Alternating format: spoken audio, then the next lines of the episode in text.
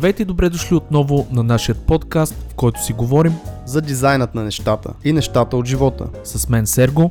И Антон. Стоп! Ще те помоля само за няколко секунди внимание. Ако намираш подкастът ни за полезен и интересен, искам да ти разкажа за три начина, които можеш много да ни помогнеш. Първият е да станеш съучастник, като ни подкрепиш в Patreon с една малка месечна сума.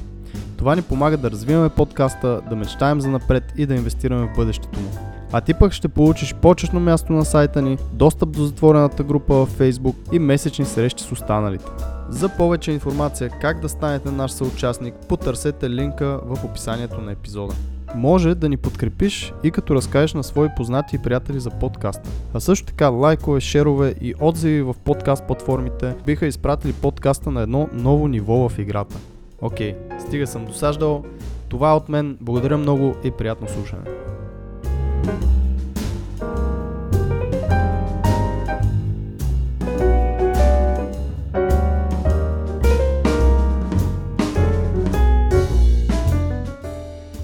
Драги съучастници и самишленици на дизайнът на нещата. Нова година, нов късмет, нови страхотни епизоди от нас. Вие сте както винаги с най-големият и страхотен подкаст за дизайна във всичките му форми.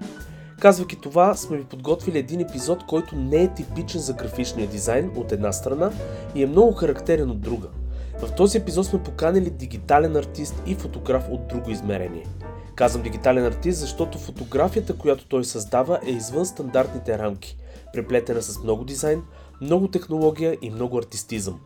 В днешният епизод ще се потопите в много философски и дълбоки теми, свързани с изкуството, фотографията и живота като цяло. Ще може да се докоснете до чистата форма на създаване и на това какво седи зад завесите на истинското изкуство, каквото създава нашият гост Ивайло Петров. Ако не сте запознати с творбите му, линкове под епизода. Настанете се удобно и ни отделете час и половина в размисли. С Антон, Никола и Иво ви желаем приятно слушане.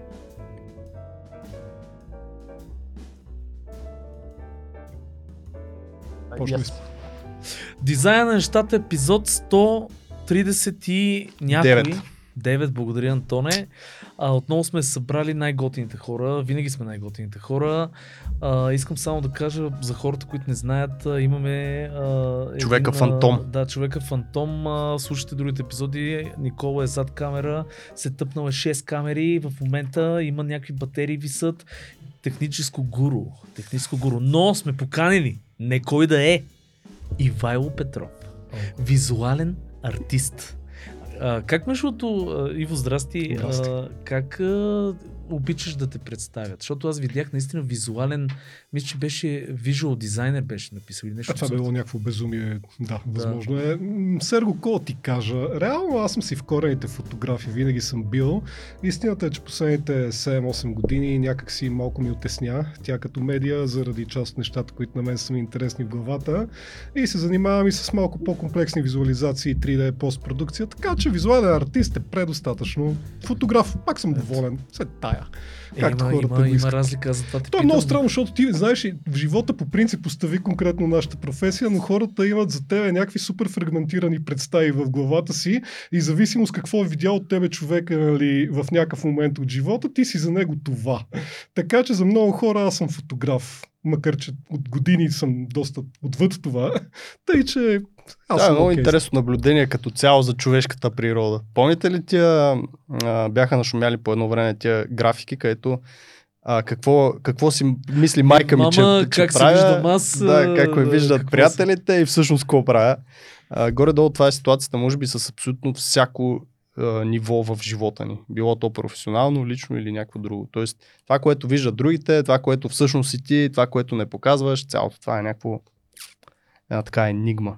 Да, то забавното е примерно, че да кажем, аз лично, ето, като стартирах, предполагам, че и при вас е било подобно във вашия път, но някак си, нали, първите години, когато още трябва да се докажеш, да покажеш на света, че можеш е баси. О, мога ли да ползвам думички? Можеш, абсолютно. се, Аре, я ще кажа е баси, минава. Е, ето за е да се чувстваш се чувства офендет, но аз много не съжалявам за тия неща. Както и да е. Вече сериозно казано. Реално, тогава нали, някакси имаме един такъв стремеж, много от хората ни сложат един лейбъл, да ни, нали, вече да сме част от нещо. И вече с годините, когато това се понатрупа, когато нали, си си постигнал това, което под някаква форма искаш, им даваш някакси свободата и пускаш контрола на това ти кой си в света и оставяш света да те възприема по някакъв начин. Нашата работа Единствената ни нашата работа в контекста на цялото това нещо, според мен, е да сме автентични пред себе си. И да сме това, в което вярваме и да се представяме по начина, по който и с методите, по които ние лично намираме за правилния. Вече хората как ни възприемат и какви етикетчета ни слагат е толкова отвъд нашия контрол, че Абсолютно съм съгласен между с тебе. Точно даже наскоро имах един... А, гостувах на един друг подкаст, Креативен живот, нали казвам хората да го... Изневяра! Антон не можа да го преживее, но там, там споделих същите неща за мен. Най-важното нещо е си честен пред себе си. И в момента, в който успееш да го постигнеш, нали, и да се абстрахираш от какви конструкции ти слагат и общество, и всякакви хора около тебе, а, дори баба ти, примерно, която казва, какво занимаваш ви, да мери си, примерно, да я знам, стани сервитьор. Аз имах такъв случай. да, с моята баба. Какво занимаваш дизайнера, глупости. А, и, и когато това човек го направи, е истински свободен. Ох, темата за истинската свобода е дебела, между другото. Но да, постигаме някаква форма на свобода наистина, която, честно казано, в свят като нашия изобщо не се подразбира. И го дължим най-малкото на себе си, а и не само, а и на другите го дължим под някаква форма. Защото, как да ти кажа, мен се струва, че м- именно поради някакъв вид обществен натиск и една такава, да кажем, изградена парадигма на това какво следва да са приоритетите на индивидите в живота, хората някакси автономно и първосигнално почват да ги възприемат, че те са непременно техните, а то изобщо може да не е така. И всъщност социалният натиск винаги е бил един от основните фактори, според мен, а, за, как да кажа, това индивидите да вземат някакви решения и то, ако щеш, дори понякога за големи периоди от време, а, които не са техните решения и не са това, което те вярват в него. Вярвам, че интелигентните, мислещите хора и тези, които е тук го носят, винаги се отърсват от това, но дори за тях то не е лесно. И съответно, да, ето, яко е, че аз не знам как изпаднахме в тази тема директно. Сега ще видиш, Обаче... ще водиме, ще водиме към много интересни теми с теб, защото знам, че си така всеобхватен в много готини. Аз тук ще, ще задавам и въпроси, щом сме хванали тази тема, тогава имаше ли преломен момент за теб, в който ти разбра, примерно, че не си там, където си и всъщност хората, които се носят в момента по някакво течение, как да се оттърсят от това нещо и да търсят наистина себе си? Окей, okay, майтапа е, че по-скоро да, имах такъв. Може би не в пълния смисъл на думата преломен, тъй като аз съм от тия хора, м- които някак си винаги знаех, а, че, говоря в съзнателна възраст, че фотографията потенциално е нещо, което аз много обичам да правя много искам да правя. Даже не потенциално, абсолютно. И всъщност последната година, като бях в училище, а, вече снимах доста активно, имам предвид на съвсем такова баламско ниво, нали? обаче а, имах тая потребност непрекъснато да обикалям някъде. Аз тогава познах София брутално, защото съм се завирал на безумни места. А, наистина безумни места, просто за да ги заснема и да видя какво има. Нали? Е това точно детското любопитство, което е много яка движеща сила. Но, понеже аз също съм завършил езикова гимназия, една от а, по-добрите в столицата и съответно тогава а, бях такъв, ами аз всъщност ще пробвам се занимавам с рядка филология, защото мен езиците по принцип са ми интересни. Смятам, че езика като цяло е изключително важно нещо, което формира нашето мислене и самосъзнание и честно казано виждане за света, което е много отвъд, нали, просто комуникационния му слой ако мога така да се изразя. Но тогава го направих, защото съм от езикова гимназия и защото да се занимавам с рядка филология ми изглеждаше доста очевиден път. И съответно Ивайло, понеже ги знае нещата, нали, реши, че няма да се готви за английския, аз съм втора английска, и ще се справяме супер и съответно не ми стигнаха 4 стотни, десети ли бяха, не помня, няма значение, за скандинавистика, защото аз това исках. Uh-huh. А, Интересен избор, между другото. Ами аз много харесвам тия култури, а и честно казвам част от отношението им към света, не всичко непременно. Той изглежда като викинг, кое му е интересно? А, по-скоро музиката. Която... Той се е връщал към корените си. Той се е връщал към корените си. Но не ме приеха, и ме приеха на второ желание, което беше арабистиката. Съответно учих един семестър арабистика и точно е тогава стана това нещо. То реално вървеше добре, обективно погледнато, тъй като така езика, арабския, той всъщност уж е сложен език, ама реално всъщността си не е. А, той е просто много примитивен език, който е фиксиран, знаете, в Корана и той не, говоря книжовния арабски, и той не може да мърда много от това. Съответно, той е закостенял на едно ниво там, което относително бързо човек, като му хване логиката, която естествено е тотално различна от всички индоевропейски, а, реално почваш да навлизаш, обаче си е изцяло нов език. Mm-hmm. И съответно, темповете, с които се преподава това, изискваха 24-7 едва ли не ти да го правиш това. На лекции си цял ден, прибираш се, ако ти не си напишеш домашното а, за следващия ден, а ти имаш обикновено един куп, а, се оказваш неподготвен. И това трябва да го правиш непрекъснато. И в един момент аз, понеже го правех, вървях, вървях, вървяха, извинявам се, добре нещата, обаче си бях зарязал фотографията. Аз нямах физическия капацитет за това. Тоест ти още тогава всъщност си, си бил любител фотография, или? Да. да. Да, както всеки фотограф. Абсолютно всеки фотограф в началото е бил много лош фотограф и любител фотограф. Да. Никой не е Две, двете стадии. разкажем, да.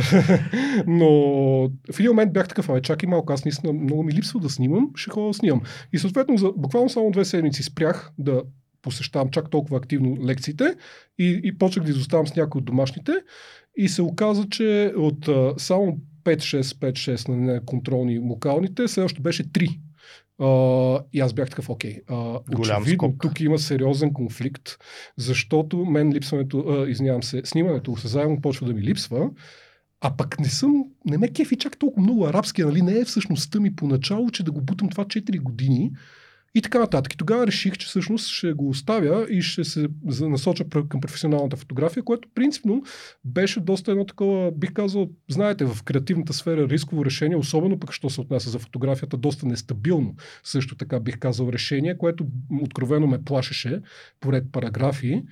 Но реших да го направя. Та е, това е правилният момент, за който Ма ти то не е, интересното тук е, че не, не само си направил една такава, а, такъв избор, който е не е много сейф, нали, не е безопасен, а, но арабския също ти е бил интересен. Тоест, ти си, нали, било ти е любопитно да се занимаваш и с това и с това. Интересно ми е как точно разбираш кое не е точно вътре в теб, а е просто любопитство. Човек, просто знаеш. А, понякога има някакви неща, които твърде много ги осложняваме в живота, а пък а, те са там и ако, просто трябва наистина да си чуеш сърцето. Много често. Зарежи фотографията, ако щеш дори като тема, но ние знаем кое е най-доброто за нас почти винаги. И а, всъщност основният проблем е да се преборим с когнитивния си, така как да кажа, с когнитивното наслояване на редица неща отгоре, включително е тия норми, за които говорихме преди малко, а, и да ги превъзмогнем, ако щеш, и наистина да се чуем ние самите. Тук то си говори. И всъщност нашата голяма сила е, ако можем едновременно да следваме това, което е тук, по адекватен начин, нали, ние не можем да си забравим по никакъв начин. Аз съм последният човек, който твърди това, нали, да оставим рационалното назад в никакъв случай, но аз мятам, че основната посока или как да кажа ситуацията ни в живота е хубаво да бъде диктувана от искреното ни, подчертавам, вътрешно усещане, което след това да седнем, да помислим, анализираме и разработим по начин, който реално да се случи. Това е което имаме като контрол в света. Но ако ние абдикираме от вярата си и от усещането си за това, кое всъщност е правилно ето тук, то колкото и да го мислим, и колкото и да го напъваме, и колкото и да го рационализираме, пак няма сме окей. Това е много готино, обаче доста идеалистично звучи и е супер. Въпросът е, че много малко хора според мен са така. Антон, аз го усещам защо го кажа, защото аз самия доста хаотичен бях в изборите си, точно защото моето себепознаване и изобщо това да, да се усетя себе си, беше на много ниско ниво в началото. А, искам да ям. Не, а, не, искам не е да... точно така.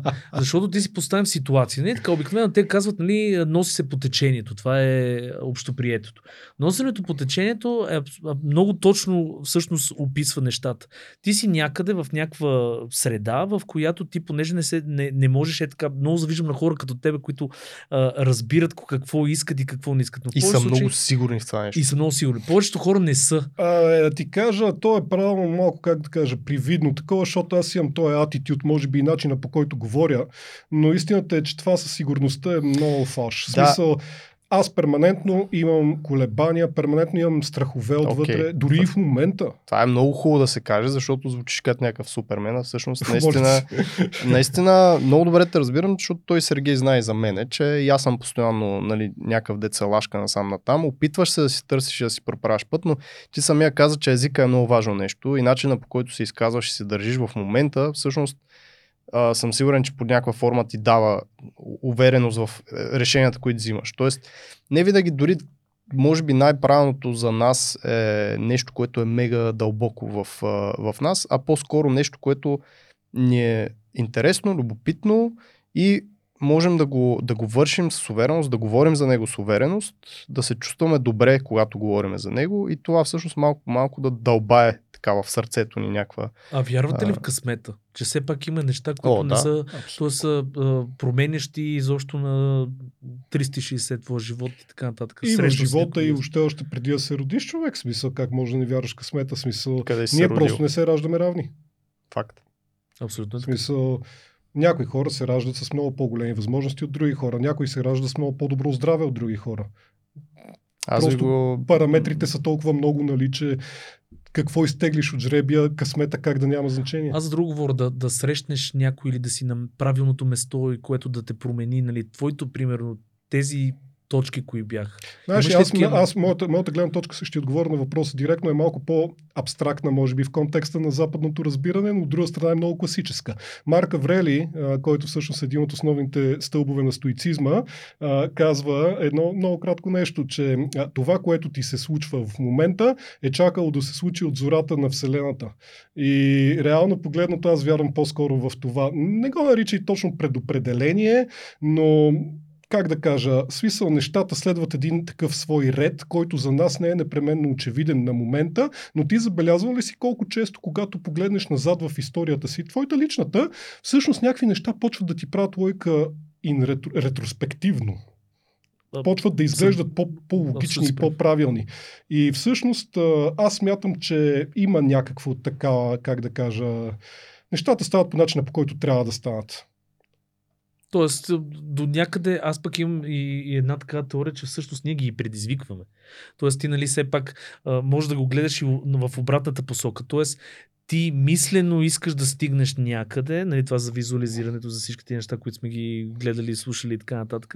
И несъзнателно ти се дърпаш на там. Към... Да, но това пак е част от това по-голямото нещо, което аз казвам. Това пак е с причина, което ти в главата си чувстваш като потребност.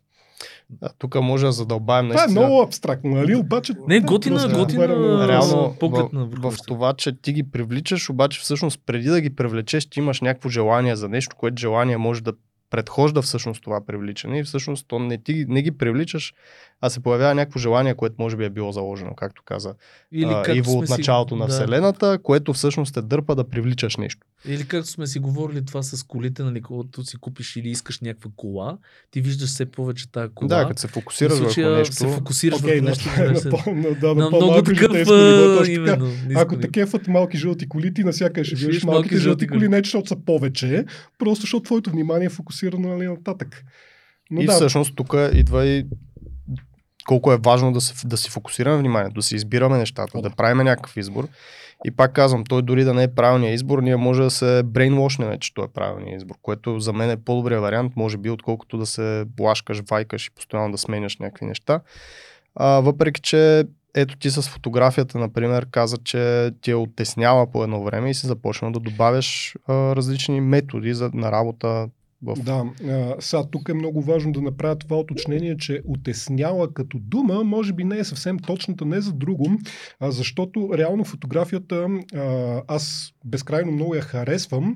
В нейната, как да кажа, заложена и изцяло а, нативна категорична, как да кажа, органична, органична същност. Защото ако аз правя портрет или ти правиш портрет на мен, реално погледнато, да, има някаква вариация. Смисъл, ще зависи какво фокусно разстояние на обектива ще про, ползваш, ще мръднем светлинката, нали, ще кажеш, mm-hmm. Ивайло, обърни се насам, еди, какво си например. Но честно казано, реално кадърът ти ще е някаква доста истинска, доста жива репрезентация на теб, на мен в този момент, в този сегмент време. И тя всъщност е в това отношение от всички визуални изкуства най-органичното, може би, така би го нарекал. Най-искреното.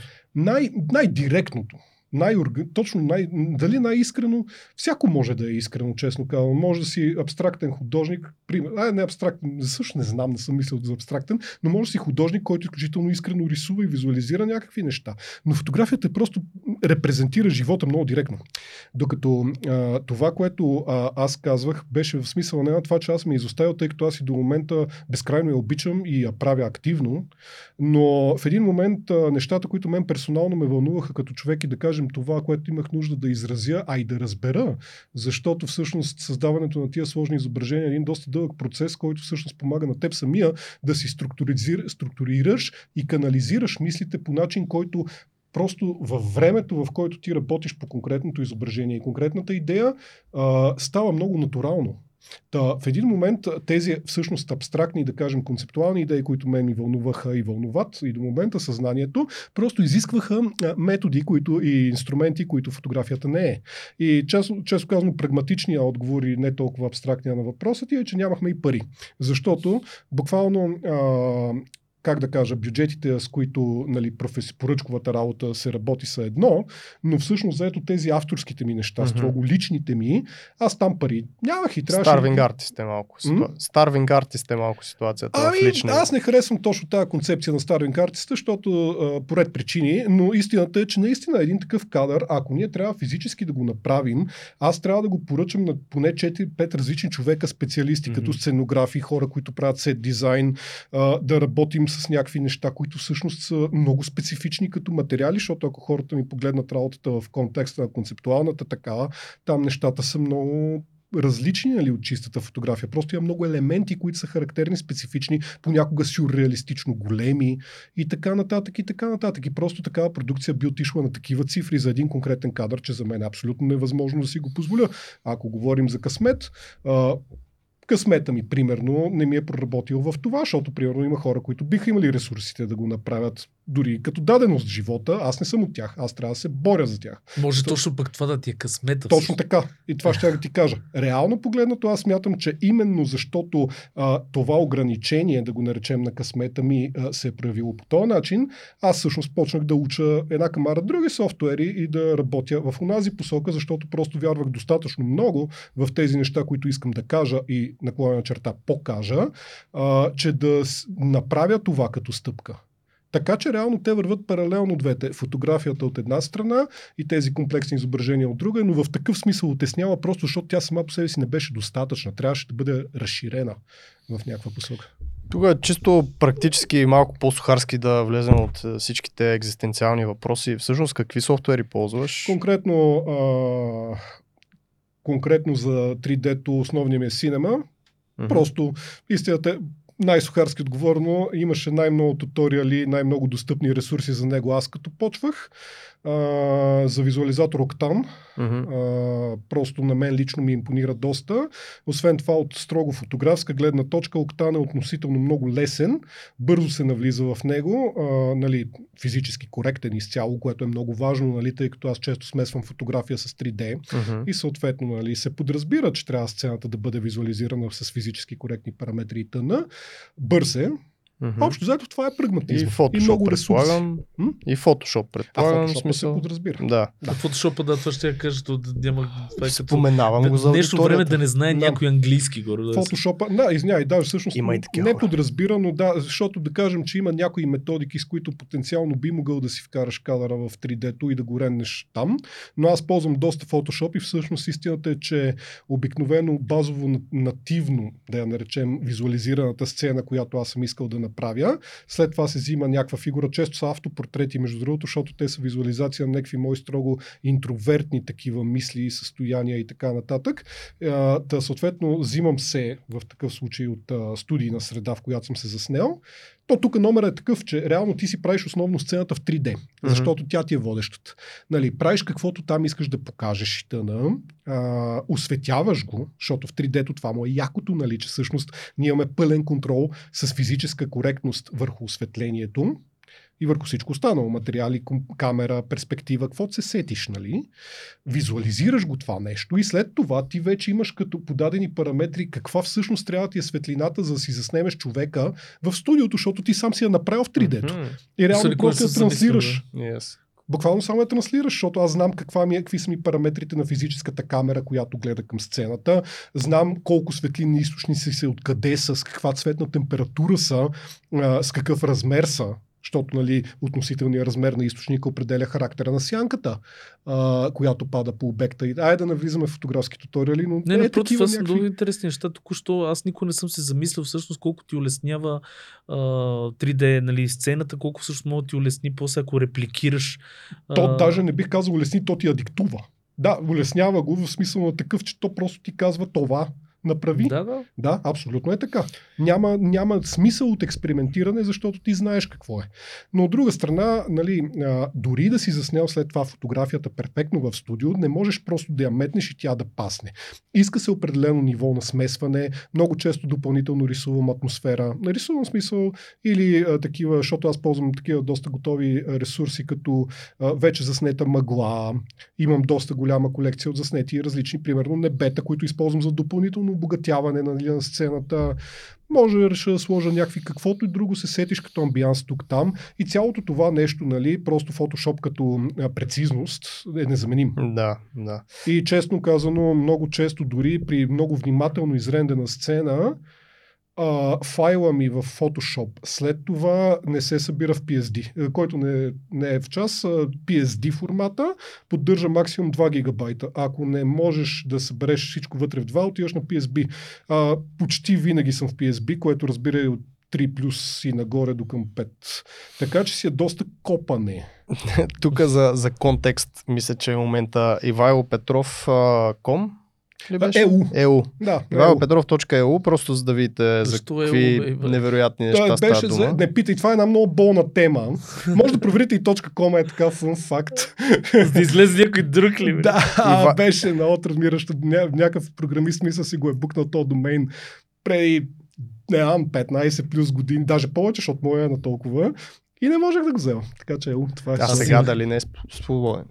А, бе, между е- другото, ако той ме гледа, И откупувам го го. Да, смисъл, бих искал да притежавам икон. Ще съм Аз разправил ли съм ви също нещо, го имам ли малко оф топик за Пунчев Е, давай, Явор Пунчев. и Явор Пунчев. И човек. той купува, Явката. обаче аз, аз съм този, който го е купил преди 20 години и явката имаше Пунчев Ко. Ма те са в много близка сфера. В смисъл, А то е сме- само То UI и UX. Да. Да, и, и, да. и само една буква Мъто, разбираш? Брутално. Пунчев Ко, човек. Да.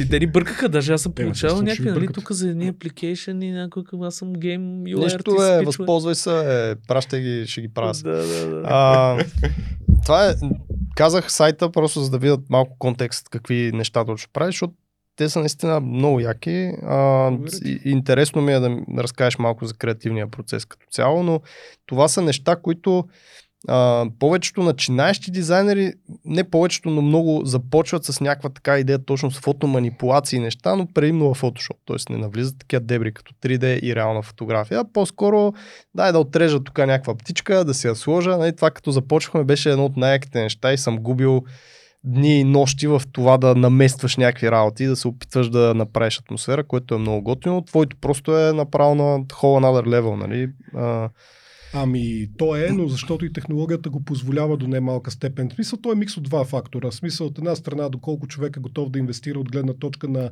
а, собственото си развитие във въпросните софтуери, защото, нали, м- предполагам, аудиторията е достатъчно в част по-голямата част от нея, че 3D-то иска много ровене. То е, Мгм.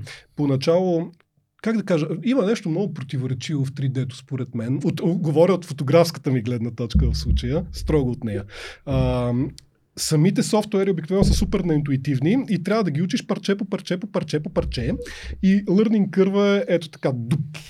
Нали? Просто ти се сблъскаш в стена, след стена, след стена и докато решиш един проблем си забрал какво го е предизвикало и се връщаш напред-назад, абе тегаво е човек. В смисъл, докато го изчистиш като процес. От друга страна, примерно за човек като мен, който а, а, идва по-скоро от а, страната на фотографията, не по-скоро категорично от, страна, от страната на фотографията, в един момент това, когато се изчисти и всички технологични проблеми, нали, горе-долу си схванал как могат да бъдат превъзмогнати, всъщност е супер интуитивно, защото реално, особено рендерите, визуализаторите, нали, тип Octane, V-Ray, Redshift, каквото се сетите, а, всъщност те са изцяло, как да кажа, рейтрейсерите са изцяло физически коректни. И всъщност, когато ти му зададеш параметър на светлината с какъв, пак казвам, размер, да е примерно или цветна температура, начина по който дистанция, което също е супер важно, начина по който това реагира с сцената ти е абсолютно логичният, той е очевидният какво точно трябва да стане. И на мен това ми е супер лесно и аз като го видях това бях, уау, сега всъщност имам виртуално студио с пълна свобода.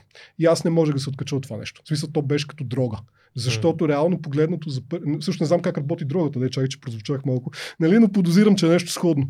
А, защото за първи път живота си, въпреки смея да твърда доста сериозен си студиен опит, защото аз съм доста студиен фотограф. Това е основната насока на работата ми и основният акцент е контролирани сцени и контролирано осветление. Просто това е моята слабост и винаги съм искал да имам тая, как да кажа, да, свобода, може би да изразявам точно моята гледна точка към нещата, за което е нужен контрол. Uh, то това е друга травма, между другото, си имам психологическо обяснение, ама айде да не влизаме в тия неща. но да, смисъл, идеята е точно Тоест, това. контрол фрикси.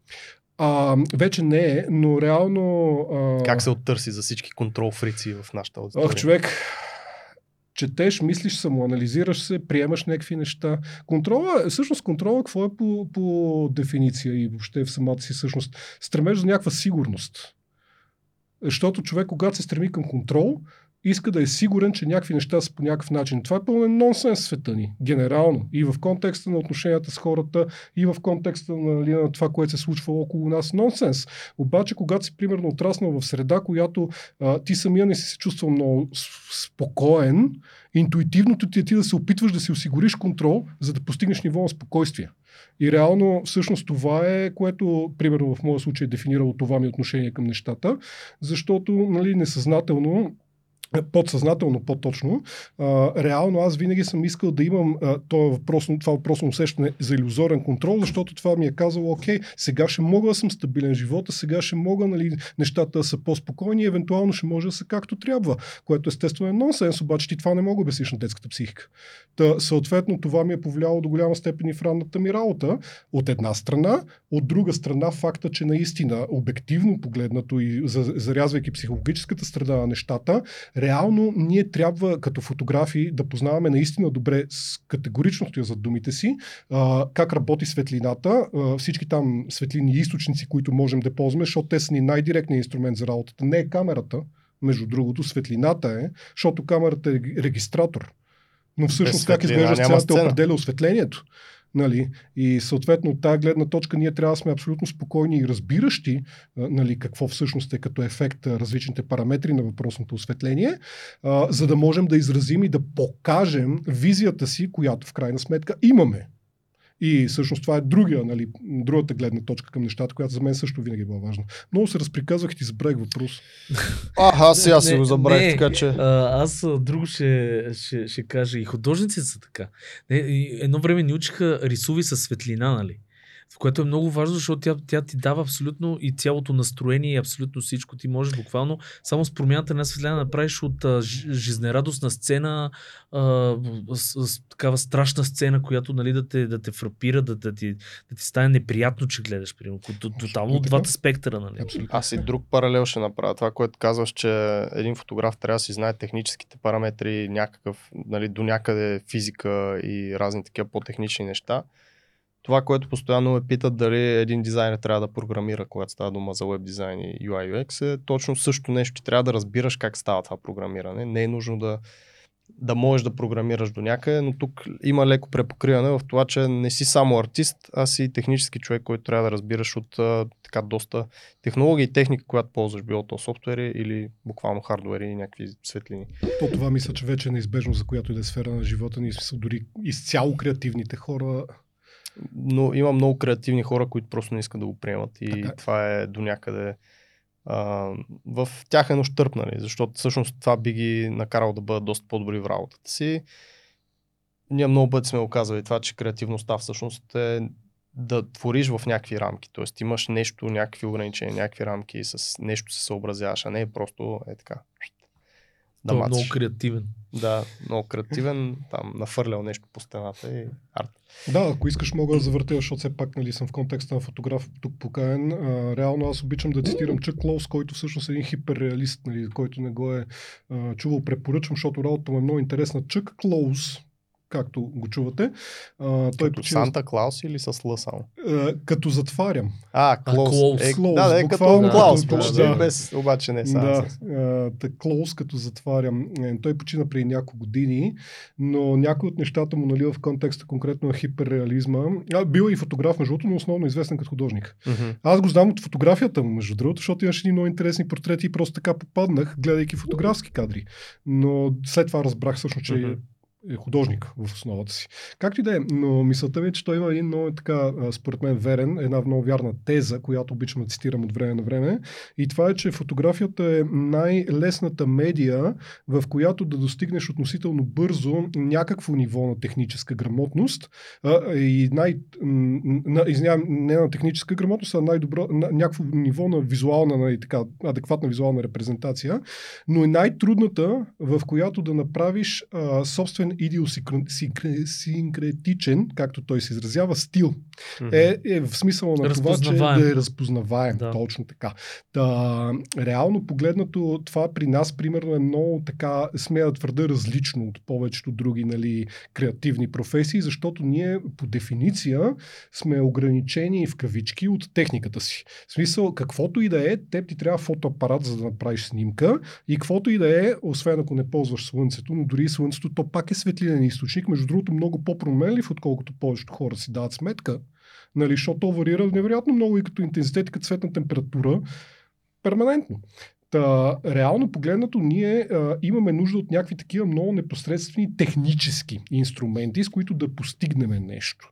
Така че при фотографиите, то някакси по дефиниция това се подразбира, че ти трябва да имаш някакво ниво на техническа адекватност. Другото, което обаче аз забавно наблюдавам, дори там е, че много хора, а, те решават, че ще снимат, купуват си фотоапарат, което е очевидната и прекрасна първа стъпка и след това казват, ох, мен много ме е страх да вляза в студио, не искам да се занимавам с изкуствено осветление, което мен, примерно, винаги ми е било много странно, защото дори човек да не вижда смисъл конкретно за работата си, той персонално и да си казва, аз искам моята фотография да изглежда много натурална, да изглежда много жива, да е тотално все едно неконтролирана, спонтанна, което е прекрасно, ако човек така го усеща и иска това да е неговата страна.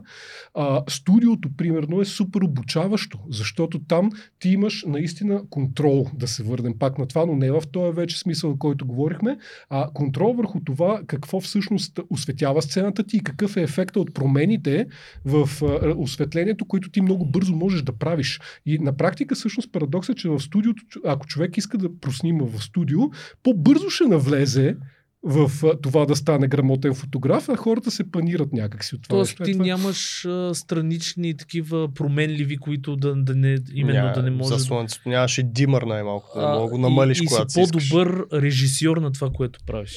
По-добър не знам, но да, можеш веднага непосредствено да видиш какъв е ефект от промяната Именно, на Да, да. това не ми неща. харесва, ще я мръдна тази светлина. Да, лайф виждаш какво 15 ще стане. Лайф фидбек на нещо, което правиш в момента.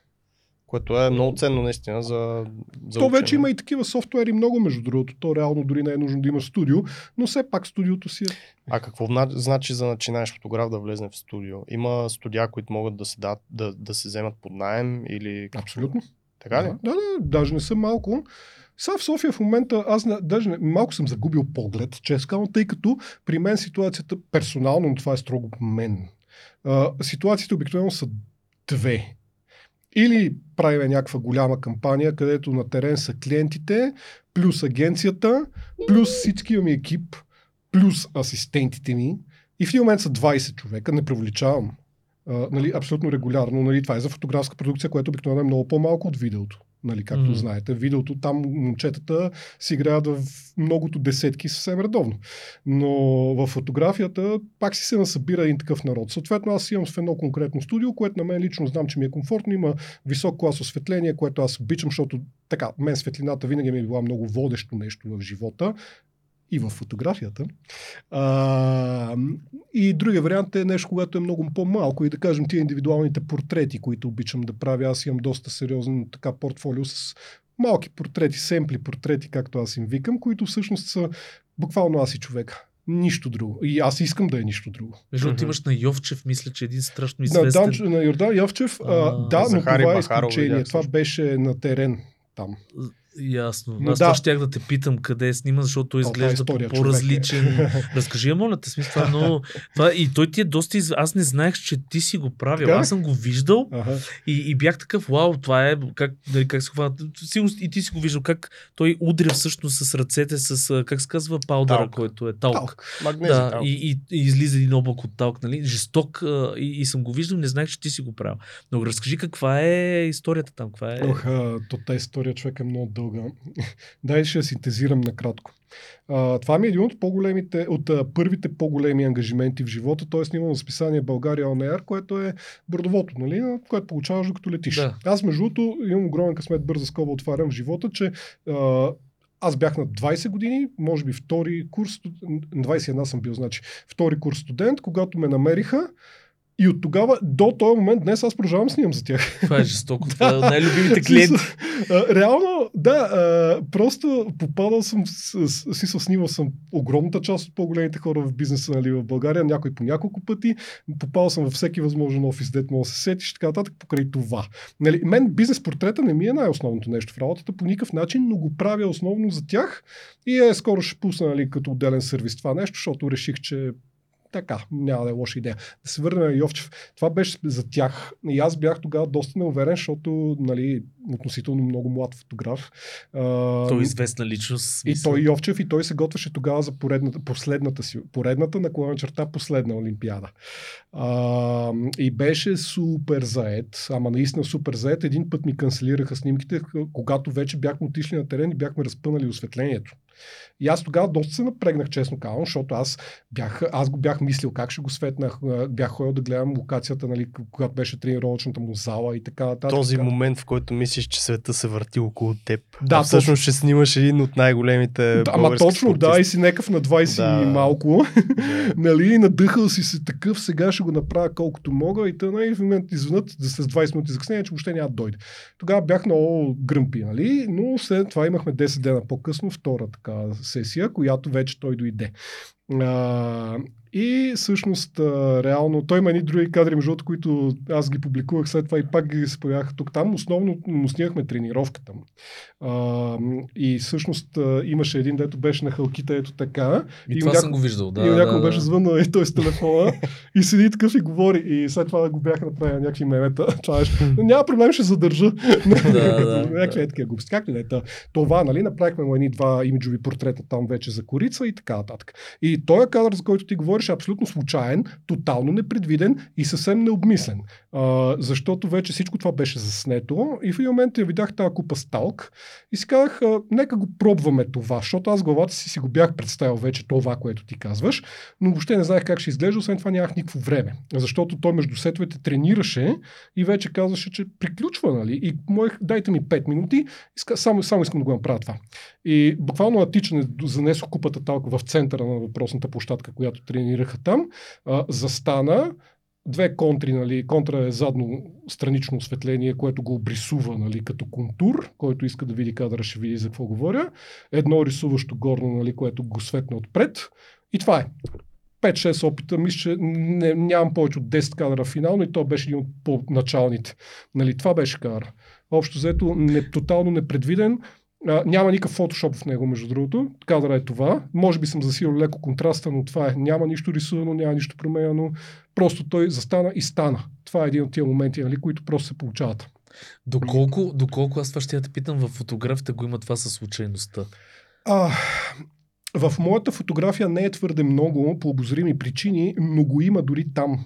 А, понякога то трябва да се замисля вече сега, понеже не съм тотално подготвен да ти отговоря с конкретни примери на въпроса, но със сигурност, особено на някакви сесии, които а, дори да ти кажа и контролирани такива, които сме имали вече предварителна идея какво ще е осветлението, какво как ще стане, е имало такива ни случайности, или докато още редиш светлината и виждаш, че нещо ще стане по-добре, отколкото всъщност си очаквал, или случвало ми се хора, които са, са самите модели или актьори, аз доста снимам актьори, както не значение, няма значение, портретувани или заснемания човек, той да предложи нещо. И аз тогава обикновено се навивам, защото обикновено той пък като го предлага, означава, че иска да го направи. А е много важно, защото когато не работим с строго професионални модели, при които не че е се тая, но те, те са обиграни в това, те да ти направят картинката и те знаят много ясно, че са там за да ти направят картинката, когато става дума за модели. Обаче, когато хората не са модели, дори когато са актьори, логиката и майндсета на менталната настройка е по-различна. И актьорите всъщност, да кажем, често имат собствена инициативност. Те са, може би, хората с най-много собствена инициативност, защото те са свикнали на импровизация, мислят по този начин. И обикновено, като им ги оставиш, те правят нещо яко. Така че много всеобхватен нали, отговор на въпросите, трудно ми е да кажа, но определено го има. И даже когато пуснеш контрола, реално понякога стават добри неща. Много яко. Защото и в дизайна го има абсолютно същото нещо. Не, ти, ти, понеже ти си визуален артист и пипаш и а, знаеш и фотошоп и така нататък, а, ние тия happy accidents, както ги наричат всички, са много важни, обаче аз ги а, не го това нещо го обрисувам по друг начин. Ти имаш вече културата, визията, а, за да хванеш този happy accident. Какво имам предвид? А, ня, а, виждаш го. Защото ако ти нямаш този опит, дори да се случи тази физиономия на този, примерно, актьор, другия фотограф няма да го хване това нещо. Той няма се ам, инспирира от това, което вижда. Тоест тук, затова казвам, не винаги е ексидент това цялото нещо. Не е, нали, смисъл, случва се нещо То от гледна точка, което не си контролирал, да, и най-вероятно... но ти го виждаш възоснова на много патерни, много неща, които си мислил и така нататък и не е абсолютен ексидент това цялото. И най-вероятно си пропусна още много ексидент, с които може би не са ти... Но факт е, че аз също много се кефя като се случат, но е нещо, на което не можеш да разчиташ като професионален, било то дизайнер, фотограф или каквото. Затова отиваш подготвен. Да, отиваш подготвен, ако нещо такова се случи, това е един прекрасен бонус за цялата сесия в случая. Ти бил ли си на фотосесия такава с професионален Не съм, фотограф? обаче много отдавна искам, защото аз съм, смея да твърда, нефотогеничен. Аз съм по, из... по, моя, по моя си изключително така... неловко се чувствам, когато ме снимат в а, така, такъв сетинг.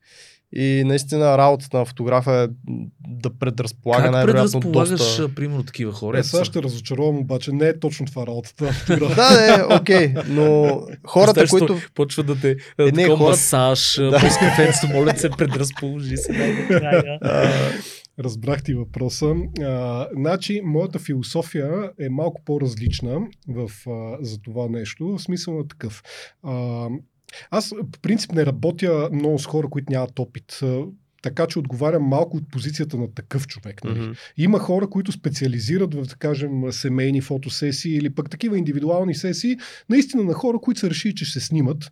Аз това не, че не го правя тотално, но го правя много рядко и е по-скоро сериозно изключение в работата. Но ми. там съгласи се, до голяма степен фотографът е отговорен за това да предразположи наистина хората, които не са професионални модели. Може би да, но аз ще отговоря по начин, който смятам, че е сходен за тях. Поне това е моето мнение. Реално фотографът това, което дължи на, на клиента си, айде в най-общия случай. Аз много не обичам даже тази дума, но обективно често е. Да, Да. модела от среща. Да.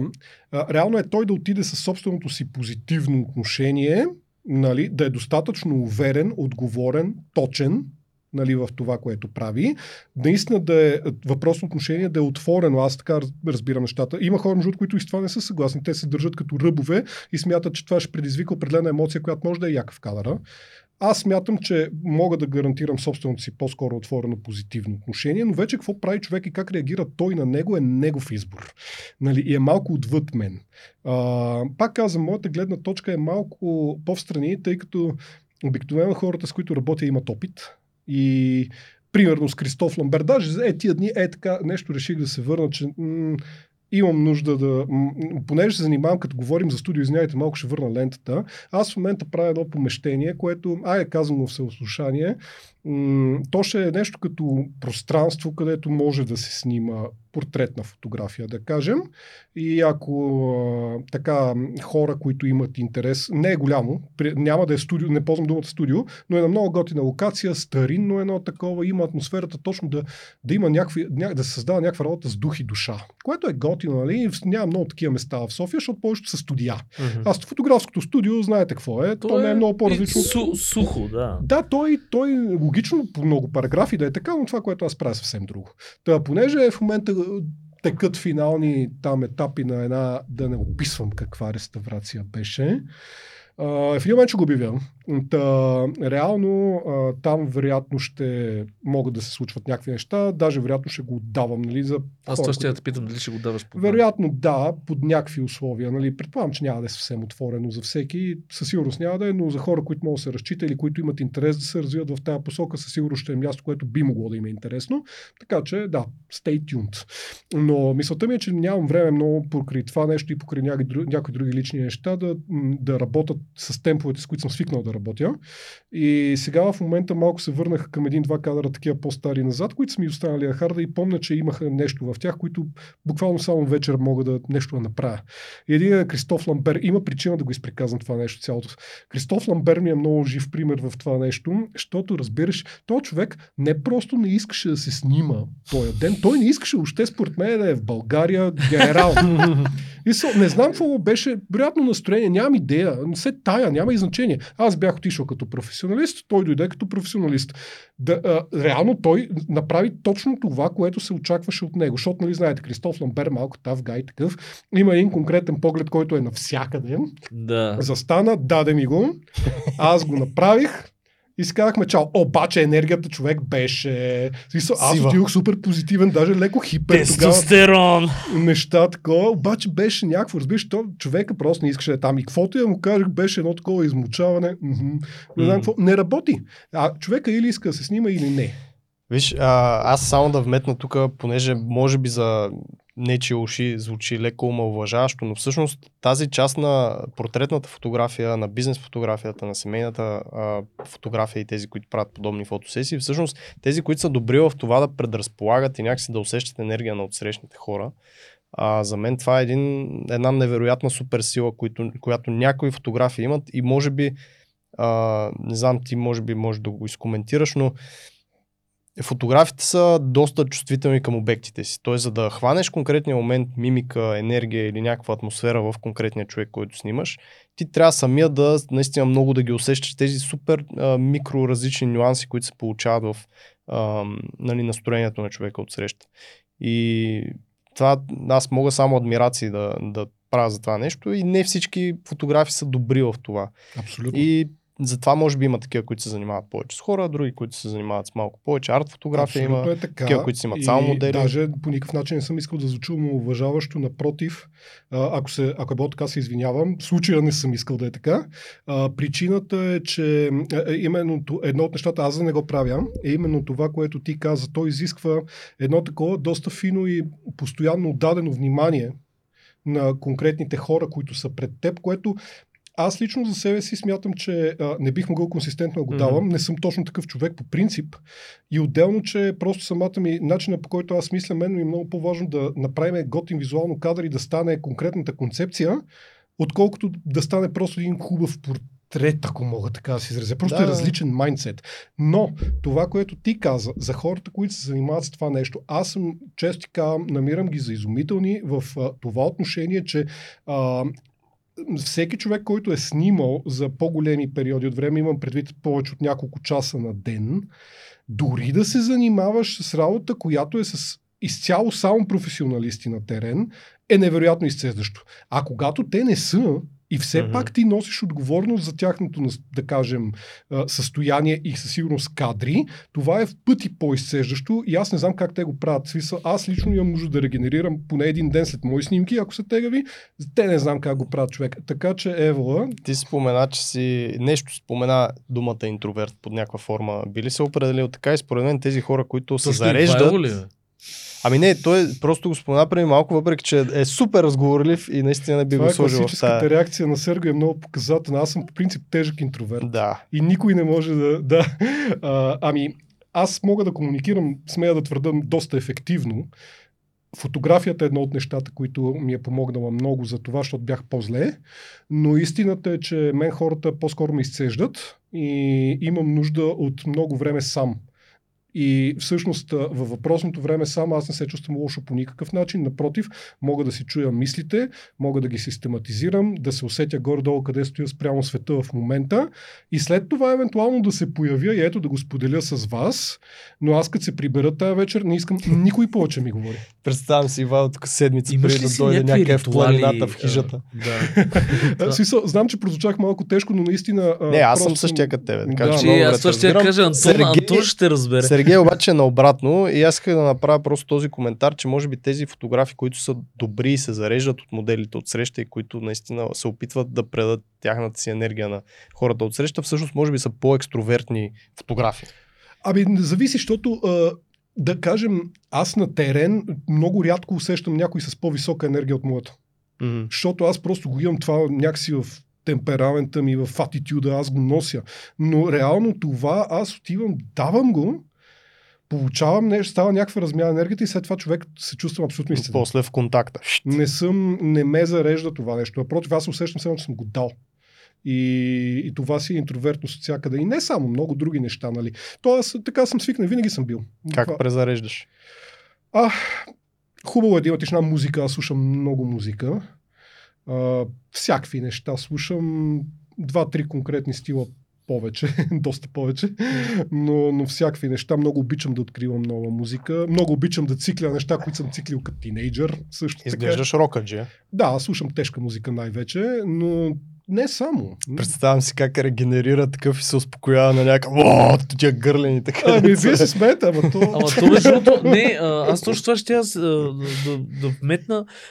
Аз имам един колега, между другото, който всъщност се концентрирал повече, когато слуша а, нали, звуци на високи децибели, определени и така нататък. То, тоест обратно на това, което хората си мислят. Ли. Да. Аз трябва да си пусна някаква тиха музичка, която така да Някакво ме релаксира на фон. да, Да, и така нататък. И при него работи по различен начин. Той каза, ме ме стимулира, то ми е като кафе. Супер много зависи какво правиш, между другото. А, много често, когато слушам, а, извинявам се, когато правя някои от авторските си неща, те, между другото, често са вдъхновени от музика. За мен музиката е изключително силен канализатор, не само на емоция, но и на концепции. Ще са, понякога, аз много обичам музика, която има ангажирани текстове. Смисъл, Мгм. някой е помисъл. Текстът е много, думите са много важно нещо, по принцип живота, както казвам. И когато има музика, която от една страна е а, плътна и готина, на, ползвам тази дума, защото тя може да не е красива, дори тя може да е просто силна като музика, но и със силен текст, за мен това е като инжекция в мозъка директно и непрекъснато и веднага просто почвам да си представям и сцени и да интерпретирам чутото на базата на него да мога вече да, как да кажа, да визуализирам някакви неща от собствената ми реалност. И това за мен лично всъщност е много силен инструмент и много от авторските ми неща, примерно имам една серия Гняв, която между другото беше изследвана на, ема, на емоция, с която аз години наред имах някакви проблеми и в един момент реших, че аз трябва да го реша това нещо. И често казвам, смея твърда, че успях до много голяма степен, но това беше сцената на супер много копаене, мислене, работа и така нататък и така нататък. И всъщност въпросната серия Гняв, те са ни 16, 17, извинявам се, концепции, направени са точно по начина, за който говорихме, 3D плюс фотография, автопортрети са. Реално тя е цялата един тегъв саундтрак, нали, на много неща, които също съм слушал, интерпретирани по естествено строго субективния мой начин. Можеш ли да не да задълбаем в някакви такива причини за, за това нещо, а по-скоро ка, какъв е бил начинът ти на работа, за да ги създадеш тия работи, за да можеш да се отървеш до някаква степен или да разбереш повече а, себе си. Е, В... кое точно, точно питаш като начин на работа? А, конкретно за тази серия Гняв, Мгм. как, как, е изглеждал креативният ти процес? Т.е. пускал си някаква музика, нещо е тригървал, пробвал си някакви неща, седял си, писал си, да, какво а, точно? разбрах а, специално за нея, защото понякога то, тя, тя се подчиняваше на същата логика, както много от другите от нещата ми, но просто при нея странното беше, че тя просто се появи и аз трябваше да направя. Това вероятно беше, може би, най-интензивният ми период на работа в живота изобщо. Аз тогава работех поне по 12 часа на ден, като паралелно си движих и други неща, защото аз не можех да спра да работя професионално, но аз просто не ставах. А, и реално тия, защото всяко от изображенията е 17, пак казвам, си отнемаше доста часове, 15 минимум. Нали? И съответно си беше много бачкане. Но реално те просто се появяваха, разбираш, то беше от тия моменти, които просто нещо изниква в съзнанието. Но, докато слушаш и нещо то е конкретно, готово. М? или докато слушаш нещо конкретно, или трябваше сам и да това, сядаш с мислите и си. не за... само. Примерно има парчета, които са вдъхновени там от Кататония. Аз много харесвам Кататония. А, има от Echo and the Bunnyman, човек. В смисъл, обаче те някои много мрачни неща. Всъщност, а, има от строго мой си такива Мгм. Интерпретации, които със сигурност са вкоренени в някаква друга музика, която съм слушал, но съм решил, че по този начин ще, ще нали, канализирам в случая. Но истината е, че те просто се появяха като картинки а, и всъщност, да, след това, как да кажа, музиката беше интегрална част, която аз си въртях докато работя. Между другото, от малкото случаи, които можех да слушам много силно музика, постоянно докато работя. Защото Без иначе, да принципно. Иначе, принципно, не мога толкова. В смисъл, трябва да е намалена или да, е, да, да ми е по-тихо, защото е сложно. Нали, тогава можех. Беше някакво много емоционално интензивно цялото нещо и то просто се изля. Аз по-скоро, по-генерално, понеже така ми стана интересно, какво ти инспирира нещата, които правиш? Ох. То е ясно, че са различни неща, но кои са така най-основните двигатели, примерно? Освен музиката. Пеперутката, защото която каца на цветето, Е... например. Не, това е вече философското. Цари градско в 6.30 вечерта. А и имаш ли техники, които пък, примерно, когато не си, нали, за да излеземе от а, тая концепция, че каца а, така, музата на дясното рамо и ти изведнъж създаваш някакви неща, имаш ли техники, които, когато, примерно, не, нещо не можеш да го направиш, стигаш до а, тази инспирация? Примерно пиеш кръв от пиле. то, то разбива. Истината е, че аз нямам проблем с това. Даже проблема ми е обратния. Имам толкова много неща, които искам да направя, че не знам как и кога. Да, тук защото намразиха 80% от хората, които ни слушат. не, човек, аз имам и бордове, с едни концепции, имам и писания. Смисъл, понякога си ги записвам дори само на телефона и след това просто избирам кое в момента най-много ми се прави приоритетно и кое най-много го усещам и сега да го правя. Малко ми тежи между нас, казвам, че последната половин година покрай това, което ти казах, което се занимавам, не, съм, не го правя с темповете, с които съм свикнал и с които искам да го правя, но в един момент вероятно ще се върна, тъй като за мен то е много важно. В смисъл, много интегрална част от това, кой съм аз е и как да кажа, някак си... Виж, а, като казахме за любителите фотография още в началото на разговора ни, аз гледам на себе си като под някаква форма любител все още. Ама любител в класическия смисъл на думата, в френския, защото, примерно, на български, като кажеш на някой, че е аматьор, нали, ти звучи се едно, че го деградираш. Нали, Някаква обидна. да, някакъв не, не ставаш. Докато аматьор в класическия смисъл на тази дума от френски е човек, който много обича да прави нещо. И тя някакси е влязла с една така доста негативна конотация в нашия език, ама не е в началото си. И аз съм аматьор в този смисъл. Аз наистина и до момента обичам това, което правя. Много от реалността около него хич не ми харесва и напоследък все по-малко ми харесва, ако трябва да съм максимално честен, поне на нивото на работа, която аз искам да правя и съм се стремял винаги да правя. Но това не отменя факта, че аз самия обичам ето това, което си говорихме за искреността тук. И всъщност това тук е един от... Защото, извиняй, не мога да ти отговоря твърде добре на въпрос, който ми зададе откъде идва. Просто идва. Аз мисля, аз чета доста. Между другото, четенето е много важно също, защото то е единствения процес, който а, наистина тренира изграждането на дълги невронни връзки в мозъка и способността ни ние да можем кохерентно и консистентно да формулираме сложни тези. А това нещо е много важно ние дори в главата си да можем да го правим, за да може след това на базата на това да знаем какво искаме аджеба да кажем и вече да го упростим, синтезираме и вече решим как да облечем в визия по най-адекватния начин, който на нас ни изглежда. Това е супер полезно и за дизайна, между другото. Да можеш да се А. аргументираш пред хората, с които работиш под някаква форма. Не само, да можеш, а, ние това сме го говорили много пъти, нали, да си направиш а, един, една симплификация на всичко, което ти е в главата и да го излееш по някаква форма в а, пайплайн, в нещо, което да можеш да го докараш до, до крайен вариант. Защото иначе нали, характерното е като пинг-понг. Блъскат се някакви идеи, някакви неща, ти не знаеш откъде да го подхванеш, случват се някакви неща. А истината е, че наистина, за да можеш това да го а, канализираш в нещо, което накрая да излезе като продукт, трябва да, да има един процес, който е много систематичен и ти, ти го каза. И това нещо явно му помага четенето. Това е- Антон не чете много. Не чета, аз, И затова има този проблем. неграмотен, аз не А, мога бе, да да чета.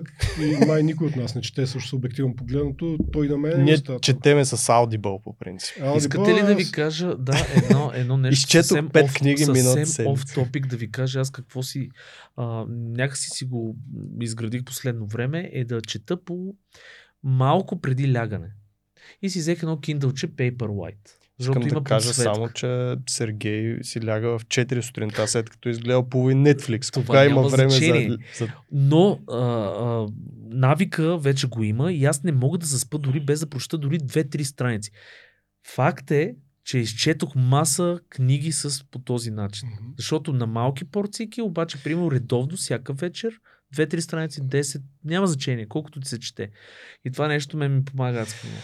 Тук имам един въпрос към теб, като човек от езикова и като А, искаш да учи филология. А, в случая говорим за четене на книги и почти всичко, което чета аз е на английски. Което аз все още не мога да си концептуализирам дали четенето на английски по някаква форма ми помага да се изказвам на български. Тоест аз ако чета български книги и започна да пиша нали, повече статии, неща, просто да си, наистина да си формулирам по някакъв начин по-добре мисълта и изреченията, да си я синтезирам. А, това би ми помогнало да говоря по-добре най-вероятно, както водим подкаст, все пак аз трябва да мога да се изказвам по Доказано, начин. че не можем. Факт. А, А, Абсолютно не съм съгласен. Всъщност и двамата говорите очудващо добре и даже не мога да изпъкна бе, баси. Нали си говорих Можеш, от можеш. начало. А, много добре се справяш даже. А, и всъщност ми е, винаги ми е било интересно и не знам това дали по някаква форма ми помага. Защото всичко, което консумирам в а, така, аудио формат или в а, нали, писмен формат е по-скоро на английски. Абсолютно не знам. Много ми е трябва интересно. да Аз, може а кого да си- трябва да питам, А, за да ми Аз също отговори ще на кажа, този въпрос? научно ли искаш да ти мен, да, това е отговорим? доста научен въпрос, да, който аз нямам теоретичната подготовка да изкоментирам. Бих предположил, че помага и то м, не виждам причина да не го прави, тъй като всъщност по ред причини. Но не мога да застана за думите си твърдо, просто не зная. Аз имам една теория, веднага ми попна, ето Е, попна на защото английски. е чел някаква А, книга. не, не, не, напротив, не съм. вечер. Просто а, чисто като изхождаме от това как, като Що структура... да кажеш, че си чел. Ето само Можеше, ама аз, а, не- аз не съм от тези хора. Даже Ево, дето за което. дискредитирам Ево. понякога знанията си и уменията си. Не знам защо го правя. Ниско самочувствие му викат на това. Ти си невероятен, Сергей. Но, Всички а, много те обичаме. Благодаря. Но а, това, което а, веднага така ми излезна в моята глава е, чисто като структура езиците, английски е много по-прост като а, конструкция език. Или поне така твърдат, нали? От Български друга има страна е лингвистично много по-богат. Четири пъти горе-долу. Ето, току-що му обори. значи? защото- е има около лингвистично. 100 000 думи, английски има Да. около 400 000. Да, защото в моята глава беше, че бъдейки по-семпъл език в а, този смисъл, може би те кара да си формулираш по-добре изреченията по-стегнато, по-семпо. Защото българския съм забелязал, че имаме много нали, а, ненужни за мене и а, абстрактни думи, които, примерно, ако ги впишеш, до някъде се губи смисъл и вече се променя и това, което искаш да кажеш и си многословен, най така да го кажа, нали. Тоест, ние сме Е, малко то пак е въпрос на избор. Именно. Това Да, нещо, според така мен. Можеш да кажеш нещо по доста прост начин, може да го кажеш по много сложен. Аз имам едно По изключително изкривяване. комплексен, завъртян и отекчително уморителен за цялата ти да. аудитория начин. Точно. Именно. Или нещо простичко за всички, които ни слушат. Това са двата вида и аз имам едно отежняване в мен от UX-а, защото а, От като? UX-ър се опитвам да синтезирам и да намалявам възможно най-много каквото ми се подава като информация и като текстове, защото постоянно връщам на клиенти и на Аз хора, с които да спреш да говориш и при... ви- реално мога да комуникираш само жестове и няколко думи. Или с а, и някакви такива звуци. Също вариант.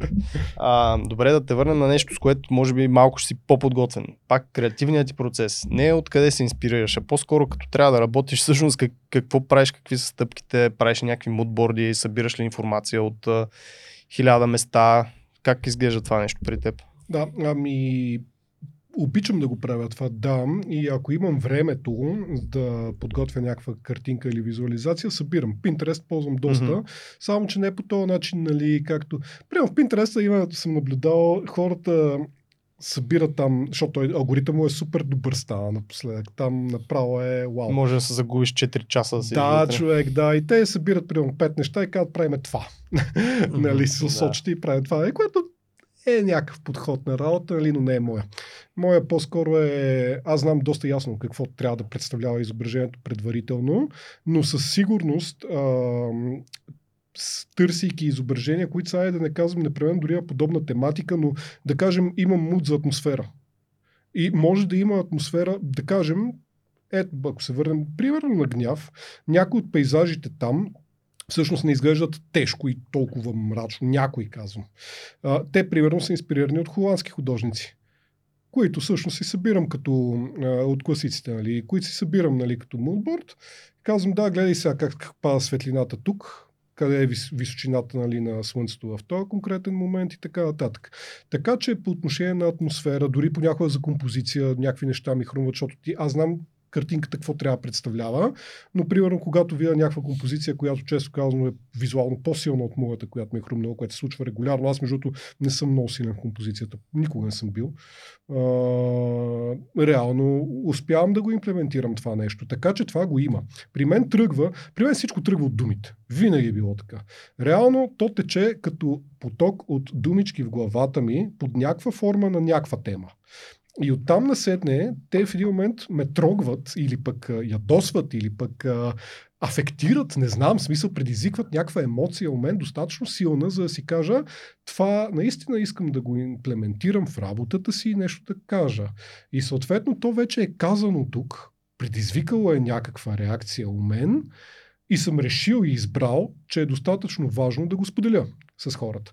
Оттам насетне вече честно казвам, на този етап, то най-често вече в главата си имам картинка. Метафората, между другото, е много важно нещо, Мгм. също така, което може Което би пак точно... идва от думите. М? Пак идва от думите. Точно така. Метафората е много важно, защото понякога нали, ти искаш да кажеш някаква теза ясно, директно, но понякога може да използваш метафора. Аз много обичам да ползвам метафори за някакви неща. А, Тя е по-емоционална. Хората биха се препознали по-скоро по-емоционално в някаква метафора, отколкото ако нещо им кажеш стрейт, нали, dead on. Съвсем буквално, да. Да. То, това е много забавното, между другото, защото много често хората определят моята работа като, да кажем, фантастична. А, мен това винаги ме е забавлявало не толкова от, а, по, не го казвам по лош начин, нали, но по-скоро обективно тя не е. Обективно тя винаги е някаква абсолютна реалност в моята глава и е свързано с нещо съвсем истинско или някаква емоция, която съм преживял или нещо, което наистина искам под някакъв, съм искал под някакъв начин да канализирам, но именно защото метафорично нали, съм го транслирал към някакво, някакви елементи в изображението, нали, които а, не са непременно, как да кажа, От реалния свят. от реалния свят или са разиграни като мащаб, което Мгм. също често ползвам. Обичам да си играя с мащаба. Той в света, да, в момента много неща с някакси твърде бързо се премещабират, ме да го питаш. Което само по себе си е метафора за работата, но както и да е. Та, та, да, мисълта ми е, че това нали, води Мгм. до това усещане. Но обективно погледнато, то е много истинско и всичко вътре са нещата от живота, честно казано. Действително, може би, акцентирайки на по малко по-метафоричен начин на тях. Но да, в смисъл, обикновено те се появяват в главата ми. Имам идея как ще изглежда картинката. Правя си мудбордове, и така, особено за светлина, често и за композиция. То за друго няма как, защото те обикновено са толкова конкретни и толкова абстрактни. То даже не абстрактни, те са мои си. Те, ти не можеш да си направиш мудборд за това, защото то няма точно такова. Нали, аз поне не съм виждал, като, защото са много автор, много лични са, разбираш ли? И са, примерно, а, въпреки, че и това не е съвсем вярно. Примерно, редовно се и сега, извинявай, просто ми тече мисълта, нали, в момента. Сега се сещам, че а, даже скоро а, имах една така, ети, директно съпоставка с музиката. Има една прогресив група, дето никой не я е чувал, всъщност правят супер красива музика, много емоционална и много мислена. Смисъл е с много красиви текстове. Казва се Fates Warning. Да, да ги хайпнем. Fates Warning. Трудни са за слушане, между другото, но аз много ги харесвам и, съм, и от тинейджера още съм ги, си ги харесвам. Та, те имаха някакво парче, дори не се сещам къде беше. А, да, да, сетих се всъщност от един албум, всъщност супер як, казва се A Pleasant Shade of Grey. И а, в него а, имаше един там пасаж, че а, за човека, който седи в главата си а, и пише писма, които е сигурен, че така или иначе никога няма да изпрати. И аз в момента правя една такава визуализация, защото в живота имам една такава ситуация, която ми се ще да си визуализирам най-малкото за себе си и съм си 3D сканирал главата, фотограметрия, ако знаете какво да казвам. Кажи, защото... А, то ще стане много посоки на мисълта, човек. Добре, накратко. А, главата, не само главата, всеки обект, нали? Всичко може да се сканирате, да си, така да ви го кажа. с wink, телефончето. Wink. Даже вече има и някакви апликации такива в градени, не в градени, които може да си свалите. Аз го направих по малко по-качествен начин с фотоапарат. Нали, това нещо, снимаш а, обекта от максимално много гледни точки, поне 20 като сменяш, нали, а, как да кажа, Ъгъл. Ъгъла, да. И то ти прави... Връткаш го, да. И след това на база Модел. мяташ това от това нещо в едни софтуери, които анализират въпросното отместване и на базата на изчисляването на това нещо плюс малко черна магия ти ге- генерират меш Мгм. и текстура. И е супер психо. Та аз имам моята глава така снимана, пробих си я, сложих вътре нали, малко а, стол, Мгм. писалище, малко такова осветление, нали, да не е Кабинет. твърде мрак. Да, точно кабинета в главата ми, то винаги е било така. То, защото, ма то главата ти е кабинета, човек, а вашата работа е същото. Смисъл това, че седиме тук пред някакви дисплейчета, Е, нали, тъна. Така е. Това ти е така е. кабинета. Всичко останало е просто някакво мислиш, другото е инструмент. Да. Да. Та, та така, и ето това нещо, примерно, го правя по парче, което то няма нищо общо с парчето в Fates Warning, то си е мое състояние, но Fates Warning много преди аз да стигна до това състояние са, са, са казали нещо такова. Мгм. И това е яко.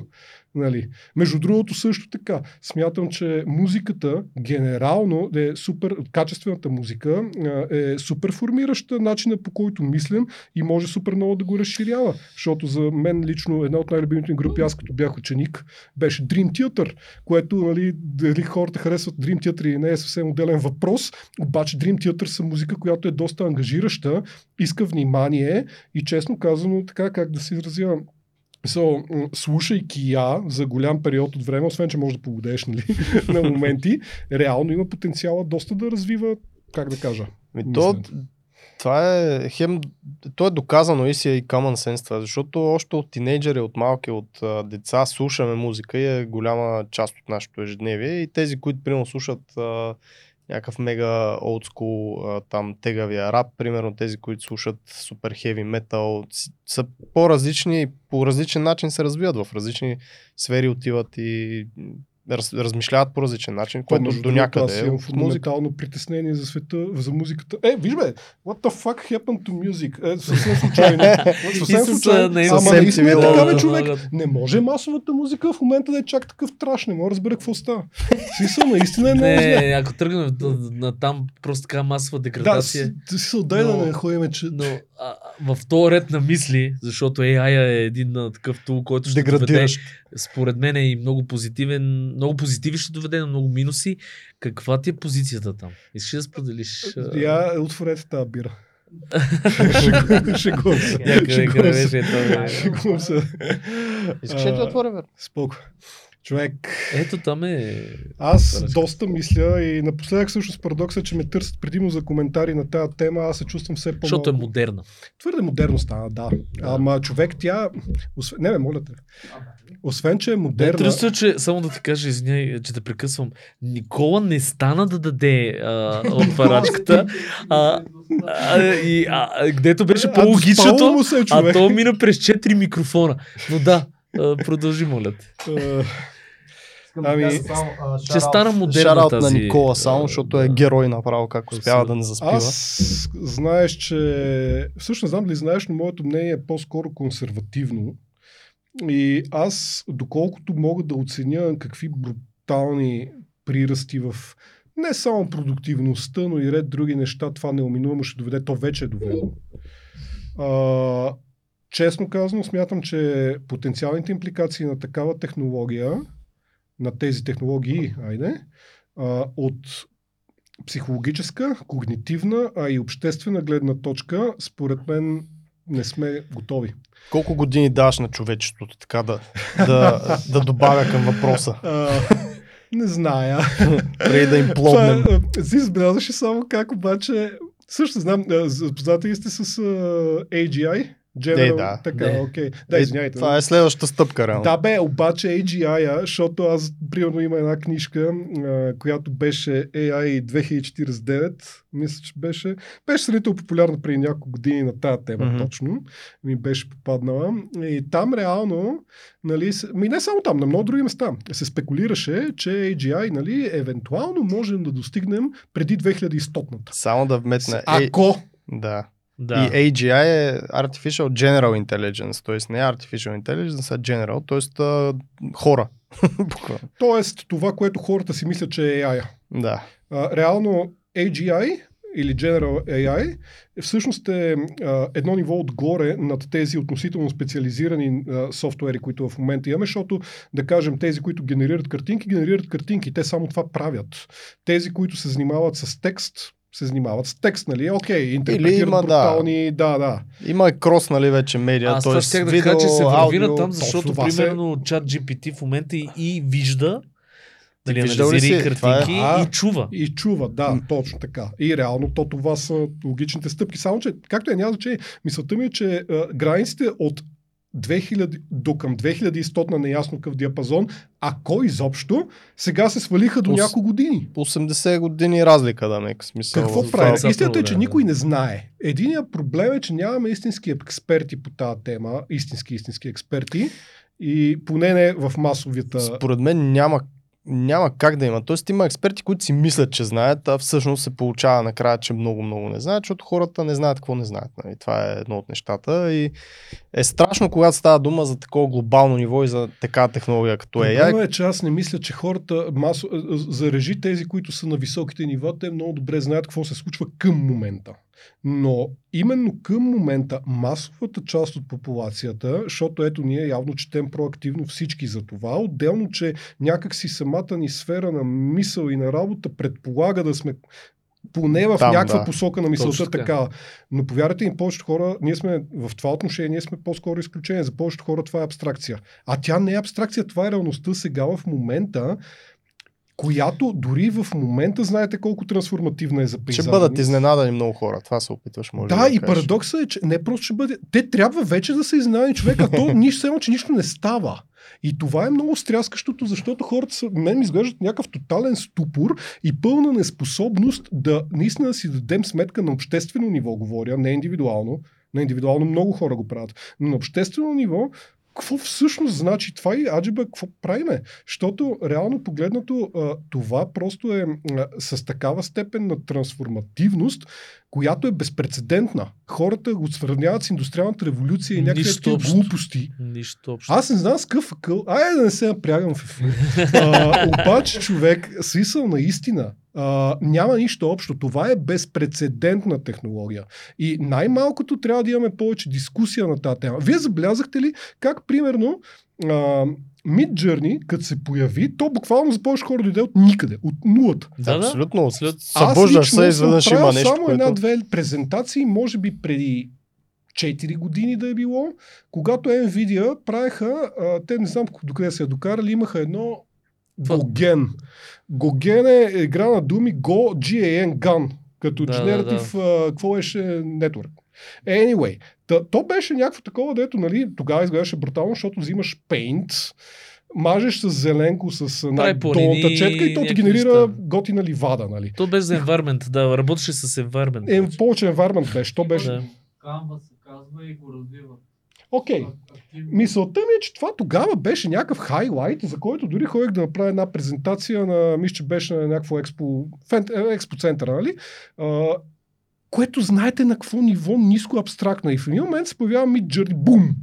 От никъде, тотално трансформира нали, възприятието ни за това как всъщност се създават изображения и ред други неща, между другото, защото знаете, че ние имаме редица проблеми в, в, в ако щете законова дори гледна точка и ред други работи. Но както и да е, и това, айде, то е картинки. Обаче най-очевидното приложение на тия технологии, ма изобщо не е да си правиме маймунки или какво там ни е хрумнало, садим, напишеме. То е война и контрол. както винаги е било. И всъщност някакси ме стряска това, че на хората не им кликва, че а, ако едно такова относително уж невидно, въпреки че Midjourney не е невидно, защото Midjourney променя парадигмата на толкова нива, че то ще засегне супер много работи. И вече е започнал. Но дори като само погледнем това нещо, как се появи от никъде, Очевидно е, че в момента се случват някакви неща, за които никой от нас няма дори теоретичен шанс да Абсолютно. знае каквото и да било и ние ще сме поставени пред свършен факт, без да имаме право не просто на избор, а на глас. Дали да се, искаме да се работи по това. И аз лично като на индивидуално ниво не съм окей. Но то кой ни пита? Точно това ще я кажа аз. Проб- Проблема е, че ти го каза, скъсяват се темповете, с които а, идват нови и нови а, революции. Нямаш време за адаптация. А, именно. Защото нали, технологични революции, не знам с това, това е нормално, ние за да върви човечеството напред. Обаче те се случват в, а, примерно за разлика от няко, няколко десетки години, нали, идва новото нещо. Ние в последните три години а, скача все повече повече. Последната Всички- една година. Преди една година нямаше чат GPT или точно го За- пуснаха тройката, примерно, или двойката За- беше тогава. Всъщност. Аз имам видеа с, примерно, преди 3 години се говори за някакви Но GPT-то, неща. което избухна, беше точно преди нова година. Но от миналата година, година и нещо е този прогресивен скок. И в момента... примерно, гледах видеото на Google, там на Gemini, който е утре до година вече излиза, където реал тайм, реално ти рисуваш нещо, то ти казва какво е това нещо, после ти показва друго нещо. В смисъл това видео не знам дали сте го виждали, но говор, а, казваш му сега какво правя и ти слага едно листче, това, който записва с камерата и рисува някакво пате, ама супер кривото пате. И той казва, в, в момента ти рисуваш пате. И му обяснява някакви работи, прави го синьо, той казва това е синьо пате, но повечето от патета видеото, което разбира взима, какво правиш и ти дава анализира и ти предложение. казва След какво това правиш. вади някакъв а, ръбър пате, такова играчка, показва го и той казва а, това не знам точно от какъв материал е, но най-вероятно е от гума или от а, пластмаса. И Смяна. той го натиска, то скуиква и модела казва, щом скуиква, значи това всъщност е от гума 100% и той го пита, може ли да плува, той казва, Да. щом е от гума, може. В смисъл някакво real time. Вече съвсем реално време разпознаване на високо ниво. Джарвис, човек. Аз го бях пуснал в групата. Да, от Джарвис на вървиме- Iron Man. Буквално вървиме към а, Терминатор малко, на там отиваш. То проблем е, че не мисля, че знаем какво точно ще стане. Това Именно, са аз- твърде комплексни. Не мисля, че може да го осъзнаем и да разберем. Няма мозък, който да побере какво точно във Малко е всичките точно сфери на... отворили панте, нали го, Пандора бокса. Да. Вече отворен. Ма аз мятам, че това допринася, ако оставим дори AI, то е едно от много даже вероятно ще е окончателното проявление на тия процеси, но а, дори от преди това, аз не знам вие как се чувствате, но аз мога ви кажа, че около хората, около мен, които са, м- като проведеш разговор, който е малко по-адекватен и включва повече от пет изречения, виждаш как никой от тях не е особено щастлив с това, което се случва и хората са в някакъв такъв много една така нещо средно между безтегловност и наистина едно такова не, не, нехаресване и не, не, не, не, не асоцииране с реалността. Безхаберие, Много е странно. даже. Много е странно това нещо и аз не знам на къде отива наистина цялото това нещо. То няма... Това няма да ни помогне за това нещо. Аз мисля, Ти че... няма- Дай, Факт. не. А, не, мисля, че просто хората са първо много вглъбени в а, реалния си живот, който се опитват да живеят, който е достатъчно сложен нали, И за някои така или иначе и става все по-сложен. И може би има някаква, а, някакво безсилие, което се усеща, защото, примерно, да. при мен го има. Аз дори да не съм доволен, както и ти каза, кой ни пита. В смисъл, аз на индивидуално ниво може да си имам някакви страхове за този AI, че еди какво ще се, ще се случи, еди какво ще стане, че накрая ще трябва да живеем по хижите някъде в планините. А, обаче, кой те пита? И всъщност, последните 3 години, 3-4 може би години пандемията, кога беше? 19 или 20? Да. 20. Края на 19-та не беше ли? 20 май, март. Вижте- А, по-скоро април 2. Точно Окей. е, това е много Е, това е, аз точно се ще кажа, ние сме забравили такъв... А това са 3, 3 години. Да, за че- 3 години сме забравили такова страшно нещо, което се случи. нали, Така, чисто като... и за тия 3 години живота ни беше, нали, изключая, е, имаме си нормален, хубав живот, много по-добре от преди 50 години, нали, а, чисто здравословно, чисто еди какво си, добре, света отива към по-добре до някъде. Обаче последните 3 години бяха предимно страх, несигурност и всякакви такива неща, финансови кризи, глупости се случваха. И имам чувство, че това се засилва благодарение точно на някакъв AI. И тази несигурност, която се навлиза постоянно. То е нормално човек. В смисъл, хората ги... Те може би не могат да го вербализират това, със сигурност не могат да го вербализират това нещо, обаче аз мисля, че повечето от тях усещат, че вървят към ирелевантност, а те вървят не просто вървят, а те подскачат с мажоритарни стъпки към нея. И това се усеща. И проблема не е това, дори само по себе си, а това, че няма отговор на това какво идва после. Защото ние не, не функционираме така. Реално, точно това, което казахте за революциите, които твърде много стават за твърде кратки периоди от време, само преди три века, ти ако си роден, примерно, ето си имал късмета, айде да върнем темичката малко там, да си роден, да кажем, в семейството на някакъв пич, който е фермер. И реално погледнато, шанса е, че твоя живот ще е зациклил около това как се отглеждат фермер. да. да, как се отглеждат въпросните там растения, може малко да разширите фермата. Една година ще е по-добре, друга ще е по-зле. Как се оправяме с това? Ще стане война, ще дойде някой лорд, ще изколи половината неща, ще загубиме част от животните. Как се оправяме с кризата? Но общо взето, реакцията се върти около това нещо и ти знаеш, че и до година ще съдиш царевица, и ти знаеш, че вероятно и синът ти това ще прави. И ти знаеш, че ако някой не дойде не ви пререже гърлата, най-вероятно ще сте добре, ще, ще функционирате. Сега в момента, за, а ето, собствена гледна точка. Аз съм на 36 в момента, не съм малко, не съм много. Точно смятам, че съм в абсолютния си прайм интелектуално. Може би не си личи, знам, ама горе-долу е това. А, и физически малко след него. А, обаче за това време на, да кажем, 16 години професионален живот, аз за четвърти път сега заради AI трябва да редефинирам редица неща. За 16 години е четвъртия ми път. И просто, честно казано, аз самия, а, аз имам невероятно дебела глава, също толкова дебел врат и много силна вяра. Аз това го нося в себе си и винаги съм го носил. И дори аз почвам да се чувствам малко уморен. Представи си То това е нали, абсолютно И не е яко човек, защото ние не сме еволюирали за това. Да, така е.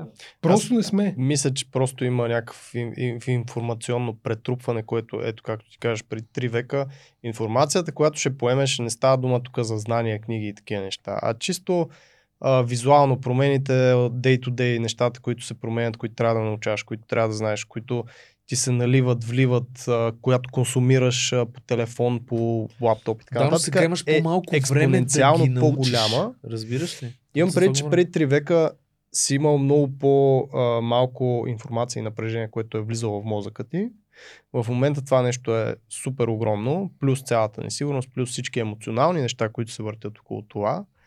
А, и да, между другото, не знам, трудно е да, да се живее днес, това искам да кажа. От една страна парадоксът, са че е много по-лесно. От една Именно. страна е много по-лесно. В смисъл, ние живеем Имаш изобилие. Има едно хайко. О, не мога да се сета, чия беше. Башо? Не, няма значение. Има едно хайко. Хайго, какво беше? Това Хайко, малката хайко поема е кратката малките... японска форма, да, която е в много конкретна дължина на е, някакви брой на срички сричките. беше, да. Точно така, три реда и брой на сричките да. е от значение.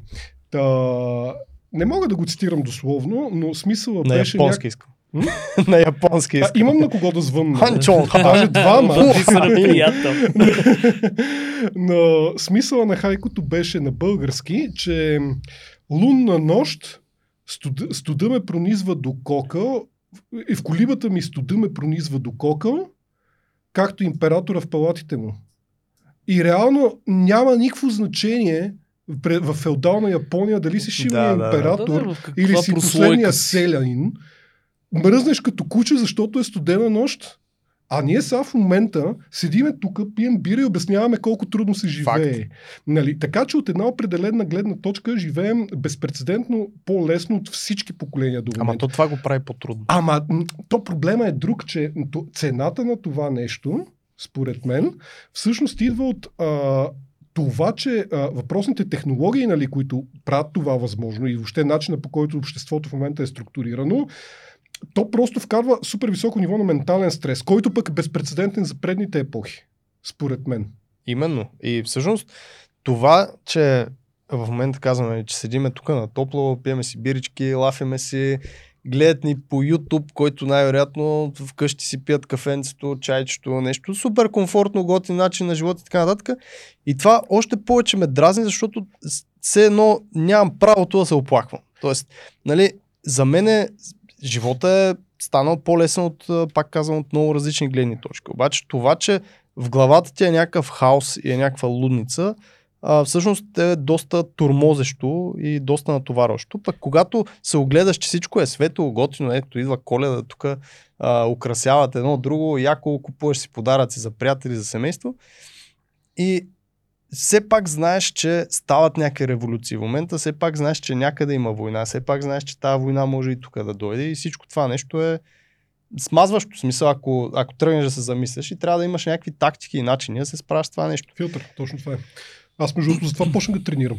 Именно. Едното Защото... е физическото. Това е абсолютно много як начин да се справиш с психически проблеми, като се натоварваш физически. Аз малко ще отклона темата, да, защото... После ще се върнем, че ми е интересно. А, не, за тренирането точно. Да, ще, искам, ще, ще кажа. А, ти каза, че е експеримент. Когато си говорихме. И я разкажи малко. Ами той е по два параграфа всъщност. А, основно аз започнах, защото аз примерно винаги съм тренирал нещо до, да кажем, средата на 20-те си. И тогава вече реших, че наистина ще приоритизирам изцяло, ама много работата си. Имаше един период от време, който работех наистина нездравословно, бих казал много. Както всеки от нас, вероятно е прав.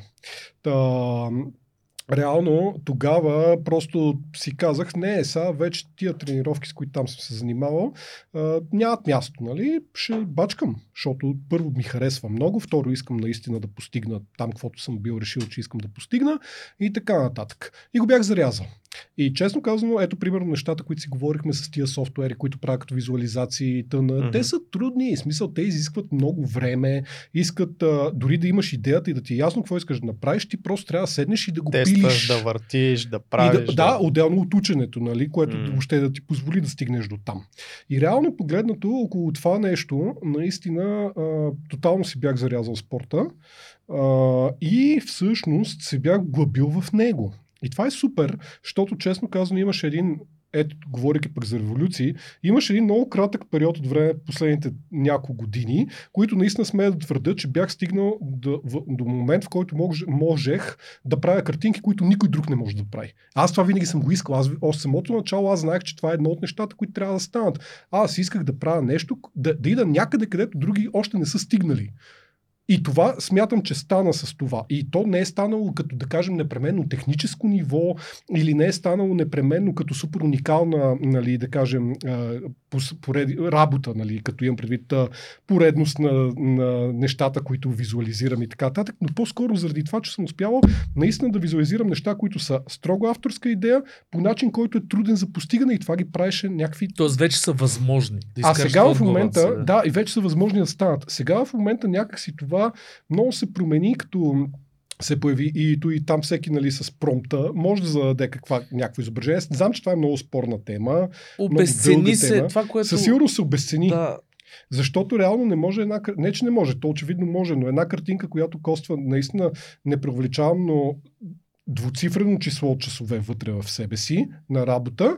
А, просто да, тя може да задържи вниманието секунда и половина повече от съседната в Инстаграм, гледана на ето толкова, но обективно погледнато, просто в този вече тотално абсурден поток от визуална информация, нали, която ни залива, които тия софтуери дигнаха на не знам каква степен вече. Той преди беше, но сега вече е съвсем.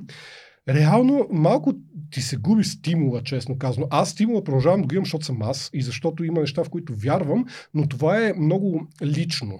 Обективно и рационално погледнато няма такъв. И това е много гадно, когато си наистина копал много да, в това. това. е основният И аз проблем тогава при бях нас. такъв, абе я, fuck you, защо еба си, аз съм си посветил примерно 10 години от живота наистина на това и го правя по този начин И то може буквално в рамките на няколко месеца да се транслира като контекст до такава степен и реших, че ще съм малко back to basics. И реших да се върна в физическата повече страна на нещата. И е, експеримента с това е да видя докъде мога да стигна като, като как да кажа, м- сила. Защото ние имаме мъжете до към 40-та си година горе-долу ни е това, с което разполагаме. Ей. И след това... Ай, кажи 42, примерно, Сергей. Да, бе, няма, че това е условно. Чайте не скандализирам, че сега хората ще почнат да, нали, да търсят информация по нета, но да кажем, че около 40-те години почваме да губим по процент, процент и малко от мускулна маса всяка година. Естествено, зависи Добре, какво... а, само тук те прекъсвам, когато няма какво да губиш. Какво ще Почваш да губиш мозъчни клетки, брат. губиш? То там- Само там ми остана нещо, разбираш. Но въпросът е, че преди да ги стигна тях, реших да видя какво всъщност мога да направя като това. И реално той е някакъв строго стимул за, от мен самия към мен самия, но истината е, че аз естествено не го правя за това. Аз го правя, защото а, не, и заради тази си доста сериозна интровертност, и заради някакви други неща съм доста податлив на някакви такива по-тежки емоционални състояния. Не, няма ползвам думата депресия, защото тя е съвсем друго нещо, не непременно това, но като цяло, нали, склонен съм се вглъбявам, в, да, да потъвам в някакви такива моменти на твърде... Аз ги наричам дупки. Да, бе, то мога да много работи, да.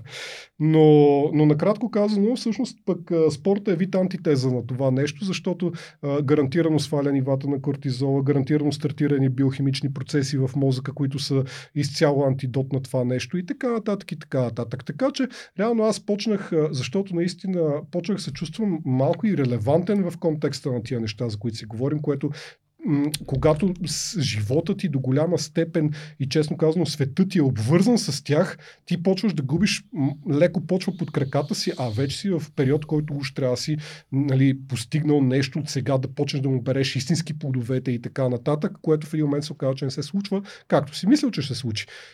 Дихотомията на контрола.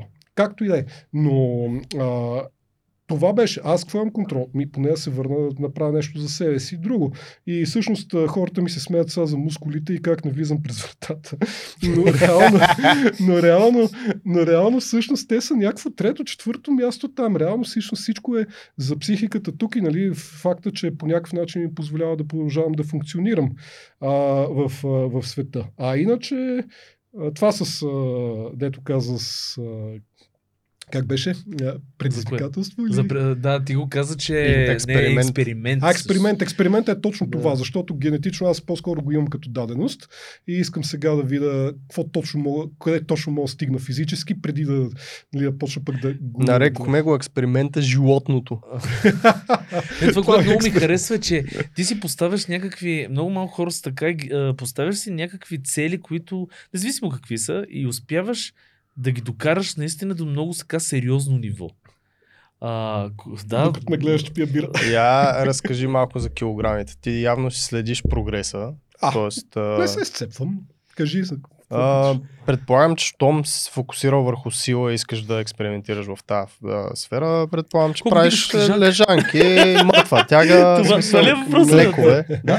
Не, колко всъщност ти- истината е, че не тренирам както трябва за абсолютна сила, защото там тренировките са съвсем различни. Моите са, да кажем, оптимизирани към това, но има и хипертрофия, което е Да, растеж на мускула. Те не са непременно еднакви, пак казвам. Те са различни даже. Така че не е най-доброто, на което можем да постигнем, но гледам да е best of both worlds. Лежанката ли? Да. Вчера направих личен рекорд А, 145. ето, браво. Това между другото се е смисъл. не, кой знае човек, защото реално аз съм много килограми, аз самия. И все пак обесценяват се такива неща, обаче точно в този свят, дед в момента са AI и се чувстваш по някаква форма ирелевантен, не говоря за теб, а цяло за хората в момента, които ни слушат, а, като не можеш да контролираш някакви неща, всеки ден излизат нови модели или ти се взима работата, или стават някакви кризи, или уволняват в IT департаментите в момента, не в момента при месец някъде, нали, заминаха бая хора. Да, то постоянно слея. Реално, това, което можеш да контролираш е това, което ти казвам. Да Точно отидеш това в е. зала, И- да тренираш, да се фокусираш върху, ако имаш половинка, семейство, куче, нещо в То твоя дори и там живот. стават ексцесии, човек. Точно това е. Мисълта ми е, че живота просто е живот, нали? И човешките отношения и те са сложни по друг параграф и те също са много, има едно ниво на относителности там, докато в, специално примерно при тежестите 100 кг с 100 кг човек. И реално те винаги са там и са толкова. Но Имам пред, че като И- се стигнат такива personal record, са, всъщност е някаква, а, някакъв а, момент за гордост. В Смисъл, каквото и да е, някои хора не го приемат. Аз даже не гледам на него като гордост. Лично защото- постижение при всички положения. Да, да кажем, че някакъв репер, нали, ето това е тук и е станало и го направих аз. Нали, Факт. което е нещо. Пак. Сергей, колко дигаш? Но пак ти казвам, реално, ако говорим за спорт, аз Лежанката дига мен, не аз нея. Защо прекъсна човека? Извинявай. Не, не, а, смятам просто, че а, в контекста на едно все по-объркано, бих казал, общество, а, където наистина просто се изправяме перманентно към вече не просто сложни, а на мен лично ми изглеждат по-скоро нерешими въпроси. Реално, а, именно точно това отношение към... А, а, примерно, ако говоря строго от собствената си гледна точка, аз съм човек, който един, един от проблемите ми е, че много премислям неща. Мисъл, аз когато захапя някаква тема, се фокусирам в нея и почвам да ровя в нея до такава степен, че то в един момент почва ти пречи. То не ти помага. И реално погледнато подобен род състояния, независимо доколко всъщност човек задълбава в тях, може да ги усеща, те реално нямат обективно решение и всъщност това да се върнем малко наистина към самите себе си, към базовото, към това, което е органично, което наистина е там за нас и което сме в крайна сметка, защото честно казано има голяма красота в това да видиш наистина на какво е способно тялото ти, като си го заебало за 15 години с извинение, без.